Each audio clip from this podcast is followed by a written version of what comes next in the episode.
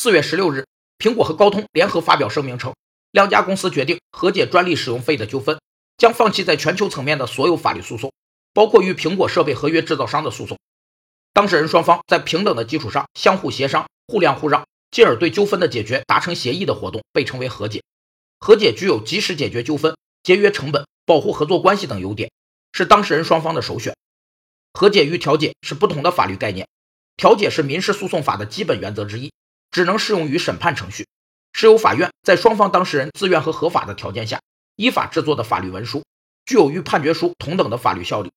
而和解是当事人在没有法院参与的情况下自主解决纠纷的行为，